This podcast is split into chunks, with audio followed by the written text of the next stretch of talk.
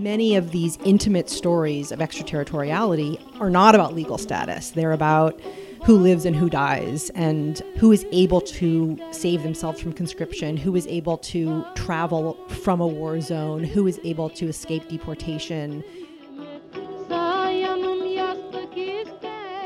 Hello, and welcome to the Ottoman History Podcast. I'm Nir Shafir, and today I am speaking with Sarah Abrevaya Stein. She is professor and Maurice Amado Endowed Chair in Sephardic Studies at UCLA.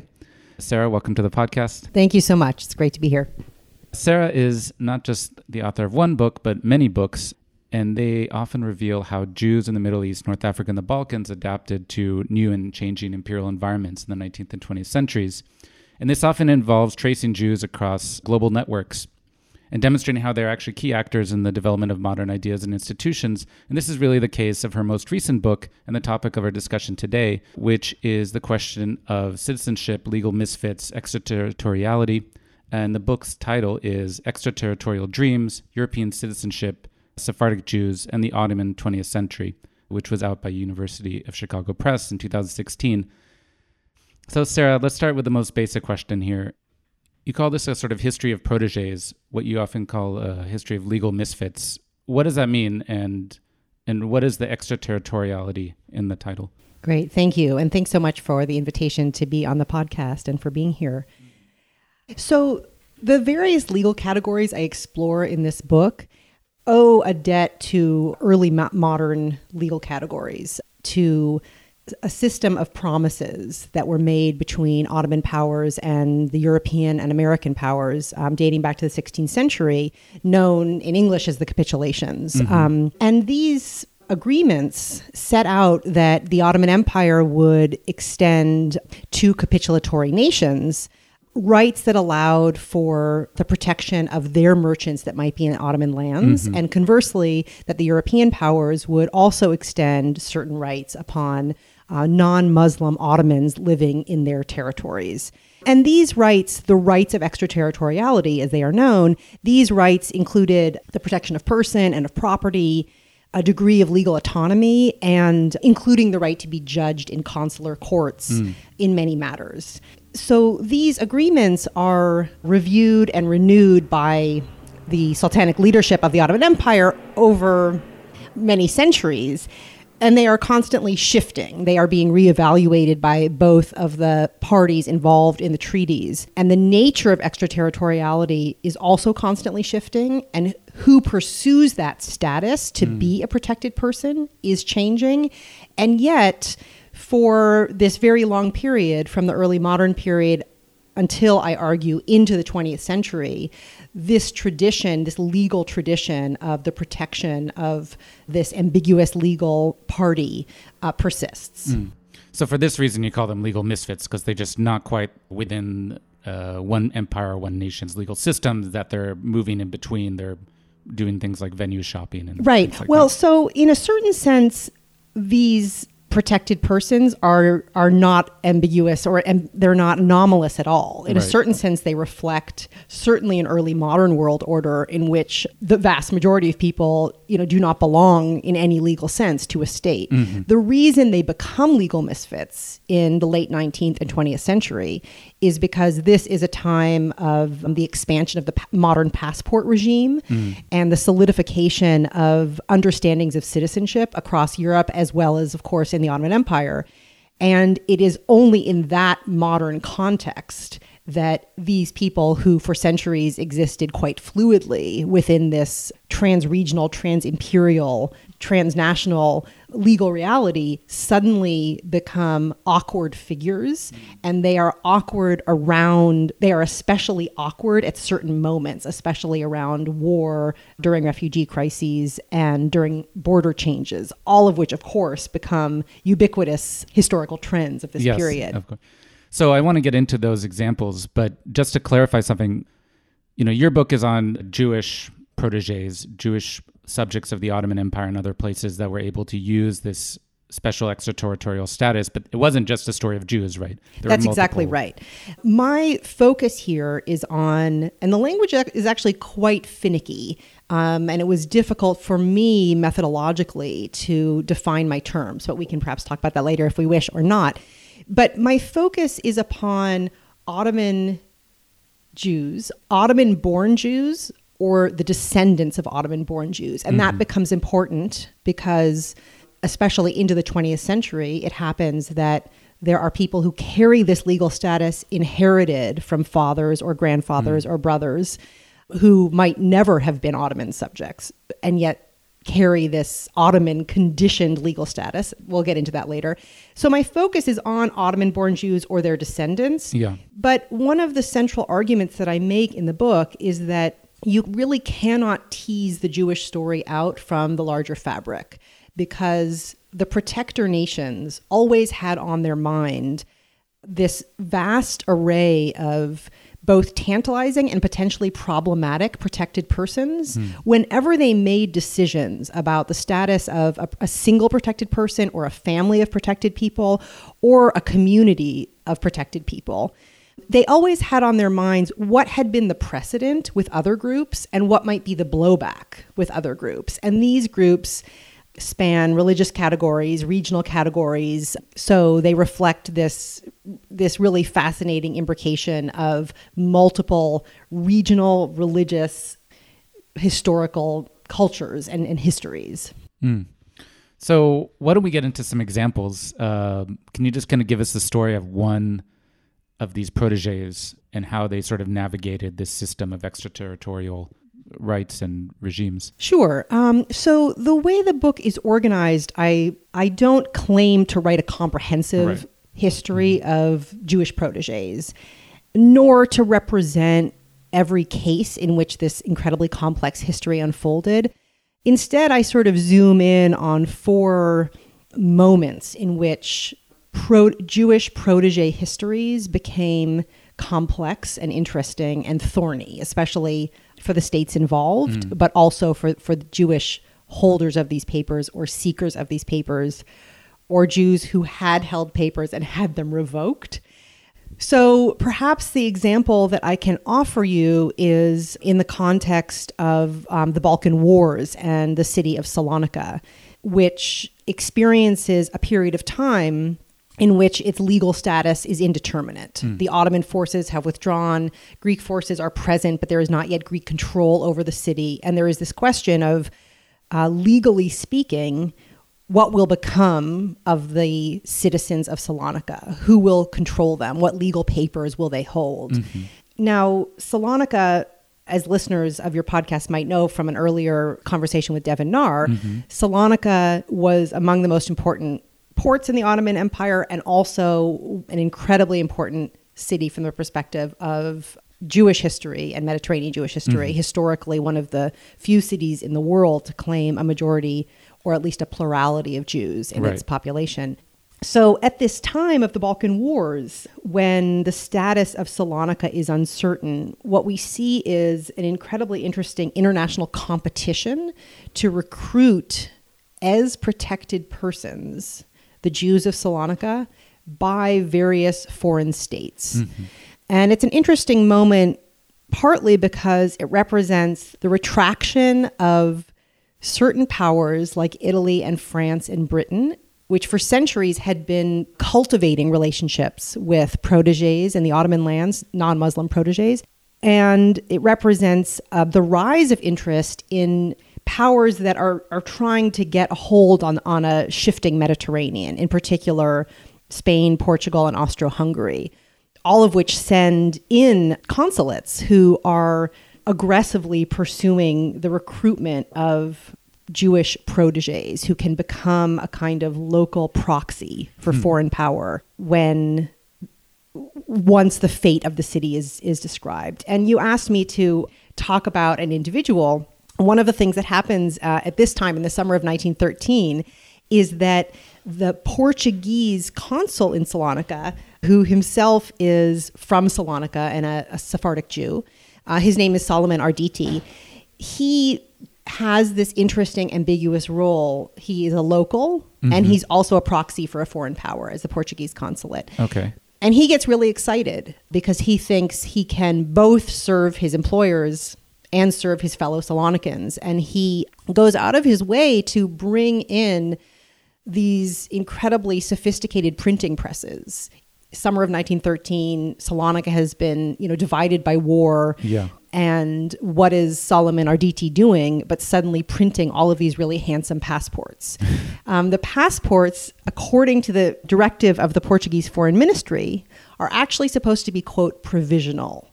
Let me just back up for Sure, a second. please. Like, why are the Spanish and Portuguese so interested in you know 1913 of acquiring all these subjects?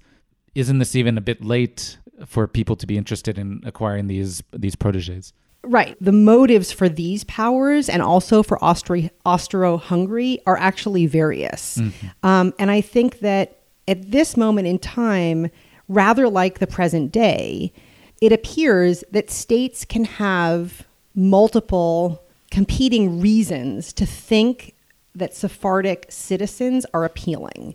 There's a commercial interest, Right. there's a symbolic interest. In regards to Portugal in particular, there's also a colonial interest. There's this sense that solidifying a relationship to its so called lost Jews could help the state um, regain its former imperial grandeur by commercial building and potentially also have a new theoretically European uh-huh. population that can be used to settle its slowly receding, but it- its colonies. So it's a, each one has a complex history unique to its story. Mm-hmm. And in the book, partly what I'm trying to demonstrate is that the pursuit of proteges can reflect these shifting imperial ambitions of mm. states, sometimes even at the very moment that their empire is on the verge of collapse. Um, on the verge of Right. collapse. And in, indeed, exactly at that time, because Jews seem to promise both symbolic and actual capital. Mm. Just to flesh this out a little bit more, say I'm a, I'm a Jew in Salonika in 1913. Right. Why would I be interested in acquiring Spanish protege ship? Right. To some extent, the reasons that a Jew at this moment would want foreign protection are not so very different from the reason a Jew might want foreign protection a couple of centuries earlier. Mm-hmm.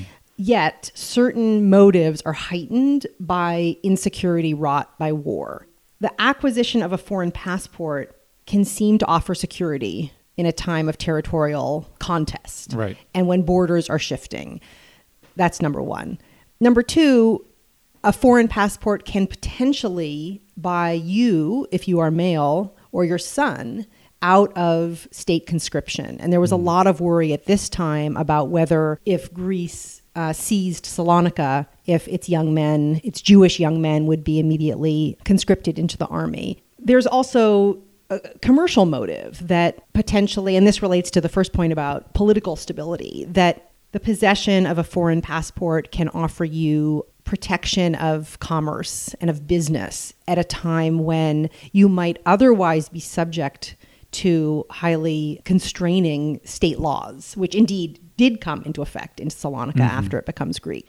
I think also there's an emotive response to un- instability too that factors into this protege history, which often gets left out Yeah. of historical studies, which tend to focus on law and policy, which is to say that it is one of the avenues that people pursued in insecure moments, especially Jews. Hmm. Many Jews left Salonika. Um, many Jews chose other means of hedging against a shifting order, but the pursuit of foreign papers, though it's only pursued by a minority of Salonika's Jews, represents another response to crisis and uncertainty. I see. So there's multiple responses here. Correct. Immigration is one, becoming patriots of the Ottoman state or the Greek state is another. That's and then right. this becoming sort of foreign clients or proteges is the third exactly minority option. exactly and i mean as part of that second point i would say political responses not just accepting statehood Mm-hmm. but also politicizing in some fashion whether throwing your lot with socialism or with zionism or with as some jews did eventually with the project of, of greek statehood Mm-hmm. i would say that's a different kind of option and um, after the balkan wars after these many hundreds of families have accepted this, these foreign papers at that moment and after there's a lot of judgment of those who do hmm. accept foreign papers because it is seen as a betrayal of fill in your blank cause. Right. it's a betrayal of localism. It's a, p- a betrayal of socialism. It's a betrayal of Greek nationalism. It's a betrayal of Jewish communitarianism because you give up your right to vote or to have a, have um, sway within a formal Jewish community. Potentially, Right. actually, many of them didn't, but Okay. so it's controversial precisely because it's only one of a spectrum of choices that people pursue.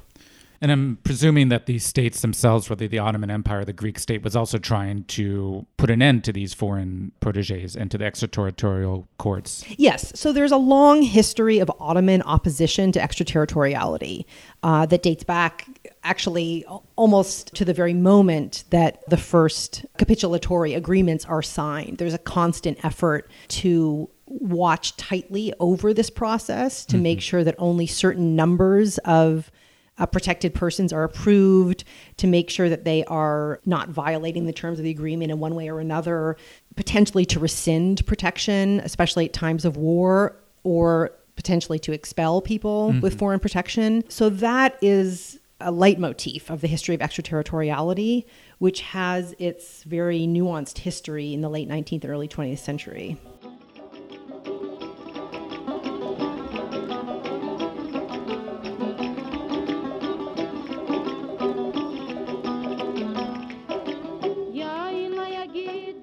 Welcome back to the Ottoman History Podcast. I'm Nir Shafir, and I'm speaking with Sarah Abrevaya Stein about her most recent book called Extraterritorial Dreams. And we've been talking so far about proteges in the Ottoman Empire.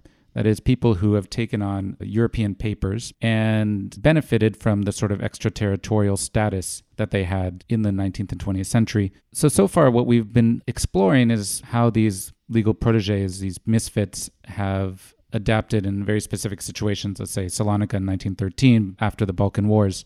But what happens when these people move around? What, what happens when they leave the Ottoman Empire or move to different parts of the Ottoman Empire or go even further? It's a really complex question. One of the things that was so striking to me about this research process is that I realized that not only is there not a clear pattern across the states of Europe, which mm. perhaps we would expect, mm-hmm. but even within, under the umbrella of a single state, consular representatives across stations representing this home state don't understand the policy. They have their own ideas how to interpret foreign ministry di- directives and sometimes they have a stake in the game. So it gets worked out variously. And we see that through migration ottoman born jews or ottoman descended jews experience situations that that show how diffuse this idea of extraterritoriality becomes uh, once people leave. Uh, so I can give you an example, um, following up on a kind of postscript to the to the Balkan War story I was telling a moment ago. Um, I've been following the history of one family that has several members of the family acquire different kinds of, of foreign papers during the Balkan Wars. And these papers come to play important roles for them over the next decades. So, for example, one of the sons in this family uses his papers to emigrate to Brazil and lives in Brazil as a, a Portuguese protected person. Actually, his papers said provisional citizen of Portugal, mm-hmm. which is a unique term invented for the Salonican context. Those papers were renewed again and again. He traveled to Europe on them many times. His wife traveled to Europe on them many times until in the 1930s, Portugal engages in an audit of its consular roles that I and some other scholars who have looked at this interpret as thinly veiled anti Semitic action. And what they decide is they will revoke these provisional papers. And so finally, after renewing these papers for many years, this man, Leon, in, in, in Rio, goes to the consular agent and says, I'm ready, you know, for the eighth time to renew my papers, and they take them away. Hmm. The city of his birth, Salonika, was Ottoman when he was born, but it has since become Greek. He's never been a Greek citizen. Yeah. He's never lived in Greece. And he panics, and, and, and a really incredible chain of events unfolds in which he is trying to obtain documentation to prove not that he's Greek, because he has no evidence of that, but that he's a citizen of Salonika. Because if he can prove that he's a Jewish citizen of Salonika, he feels as if he can demonstrate the case that he, ergo, should be now a subject of Greece. And he, in, uh, in fact, does is able ultimately to acquire uh, Greek papers. He has a cousin who also received papers in the Bal- during the Balkan Wars from the Portuguese minister. Also renews these for many years. Somehow doesn't get caught up in the, in the audit that happens in the 1930s. And during the Second World War, he's living in Paris when the Nazi forces seize Paris. Mm-hmm. And fast forward over a period of, of months and years, his entire family will be deported because they hold Greek papers, and this one cousin is the only one who survives because he is able to parlay these provisional papers, which his own cousin had taken away because they were legally illegitimate. He is able to parlay them into access to Portugal, where he waits out the war and mm. survives, and is among very few members of his family who had been in Paris to survive. So, this story of what happens to papers is very complicated within single families, within single national stories. Like here's the story of Portugal. You right. think one thing would unfold, but it doesn't. And there are many Ottoman border, Ottoman descended Jews who cross borders constantly, you know, more than once, and experience different conflicts. And this just becomes eminently complex with time. And, and the book covers this vast geography from Salonika to Baghdad, from Baghdad to Shanghai, mm-hmm. and in, including stops in, in Manchester and, and London and beyond, partly because to tell the story of the protege is to tell the story of movement across boundaries. Mm. So, speaking of movement, what was the process of doing research? How did you find these documents and all this material? Where where did you start looking for? In a way, it would have been a difficult book to research, I think, had I set out knowing I was going to write it as a book, which I mm-hmm. didn't. I set out discovering time and time again over the process of writing various books in various kinds of, of state and non state archives. I kept coming across the person of the Ottoman Jewish protege mm. over and over again. And it captured my interest, and I would save these incredible complex stories, many of them involving legal complexities and sometimes legal trials.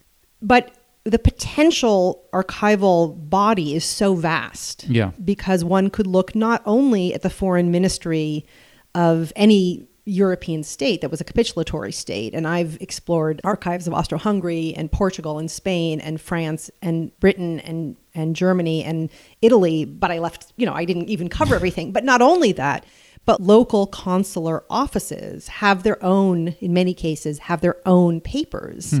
And if you only use the foreign ministry documents, if you only use the documents of high state, you don't realize that what happens on the ground in a local consular office often doesn't reflect state mandate. Hmm and tells a very different local story. And so I needed to pair those foreign ministry archives with local consular archives and then the third archival body is family papers that I needed to turn to mm. because many of these intimate stories of extraterritoriality are not about legal status. They're about who lives and who dies and who is able to save themselves from conscription, who is able to travel from a war zone, who is able to escape deportation, how women fit into this matrix and a lot of those documents have not been collected by formal archives right. and remain in family hands, including there are many families I continue to find who have preserved their ancestors' documentary uh, legal papers, which I think, I suspect, I would speculate, continue to actually have a pull. They have a draw for people as being of importance and of potential value, even after all these years. So, all these different stories of papers and forms of attachment and legal uh, affiliation with these different European nations brings up this question of what exactly did citizenship mean back then, especially as this proliferation of proteges is occurring in the 19th to 20th century. This is also the time of the establishment of the passport regime of border controls. So, extraterritoriality was never meant to be the same as citizenship. Protecting someone, a state's extension of protected status to a subject, was never meant to be the state offering that person citizenship. But what happens is that many Jewish proteges and non Jewish proteges treat their protected papers as if they are documents of mm-hmm. citizenship. I uncovered this really beautiful object in the Manchester Jewish Museum, which is the passport case of, a, of an Iraqi Jewish emigre named Hamvi, Avraham Hamvi. And he carried this little leather pouch with his name embossed in gold letters on the outside. And the reverse side said passport. And when I opened up the, the case, the pa- papers that were contained within were actually not citizenship papers. They mm. were hmm. laissez passer papers, they were travel papers. And the question is did he realize there was a difference but he thought if he cloaked it in this beautiful you know little wallet it would seem more official and possibly have the effect mm. of hmm. functioning as a more official document so was it a strategic maneuver do the paper carriers themselves not necessarily understand the subtle legal differences right. and additionally it's evident that so many state representatives themselves don't understand and they are vexed about this and they're constantly writing their superiors looking back at consular documentation to say what does protected status even mean? And they really they really don't understand because there isn't a strict definition and it's always shifting. And so when all is said and done i think that to think about extraterritoriality is ultimately to think about citizenship itself mm. and how it's a very messy category across Europe, across the Middle East in the late 19th and first half of the 20th century. Mm. This is interesting because today we are living in a period when the concept of citizenship itself is changing. Not only is there massive refugee crises, but also, you know, all sorts of different stateless peoples. And we're living in a period when rich people can essentially buy citizenship in different formats through investment. So I was wondering what is the implications of this story of extraterritoriality of of these Jewish proteges on the story of citizenship today? Well, one of the conclusions I draw in the book is that it would behoove us to think of citizenship not as a legal status, but mm. as a hmm. spectrum that people move across, and that they move across it um, not only in one direction, and sometimes path the path takes them in reverse, so that you can lose a legal status as well as gain it. I also think there's an interesting story here about the importance of fate and luck mm. in acquiring legal status because the people whose stories I follow sometimes strategically n- manipulate a complex legal system to gain advantage. That said, I mean, one thing I think is really important to make clear is that this history of extraterritoriality talks about Jews in a very different position relative to other people with ambiguous legal status, such as the stateless or the expelled or refugees or the transferred or the exchanged. Mm. These are all ambiguous legal categories that emerge at the time of my story. And these Jews aren't in any of those categories. Hmm. What they are doing in pursuing extraterritorial status is pursuing an option. And in almost every case, I, I mentioned a few where they didn't have other options, but in almost every case, they had the legal option to acquire the citizenship of the state in which they resided. Mm-hmm. Sometimes it gets taken, you know, sometimes they encounter troubles, they're branded enemy aliens or visas of stay expire. So there are certainly exceptions, but I would say what isn't generalizable about this book, it doesn't offer a kind of historical roadmap of the experience of any ambiguous legal status. It really is very specifically rooted in an Ottoman mm. non Muslim legacy. But at the same time, it's also, I think, as you say in your book, that this is the story of an Ottoman legacy on modern regimes of citizenship and, and national belonging. It is. And I include within my subtitle this concept of the Ottoman 20th century in order to emphasize that the inheritance of this Ottoman legal order, which dates back to the early modern period, extends beyond the life of the empire. Mm. And it has the effect of influencing not only state policies after empire ceases to exist, but also on the fate of individual Jews whose lives literally can save or lose their lives depending on the legal status of papers born of this tangled Ottoman history into the mid 20th century and in and in Egypt beyond. Okay, well, this is a fascinating topic. Unfortunately, we're running out of time, but I encourage everyone to read Sarah's most recent book, Extraterritorial Dreams uh, European Citizenship, Sephardic Jews, and the Ottoman 20th Century. Thank you. And uh, I think what you've really done is kind of taken this category of extraterritorial subjects, proteges, people who are usually maligned in the historical record by either the states or by local Jewish communities, and shown them as interesting actors with their own desires and their own histories and fascinating topic of exploration for historians and for anyone interested in thinking through the 20th century. Thank you. We encourage our listeners to go to our website where you can find a short bibliography of related sources if you want to learn more about this topic. And you can also join our Facebook group where you can meet all sorts of like minded listeners and find out more about every new episode that we release. Thank you again for coming on the podcast, Sarah. My pleasure. Thank you. And we hope you tune in next time.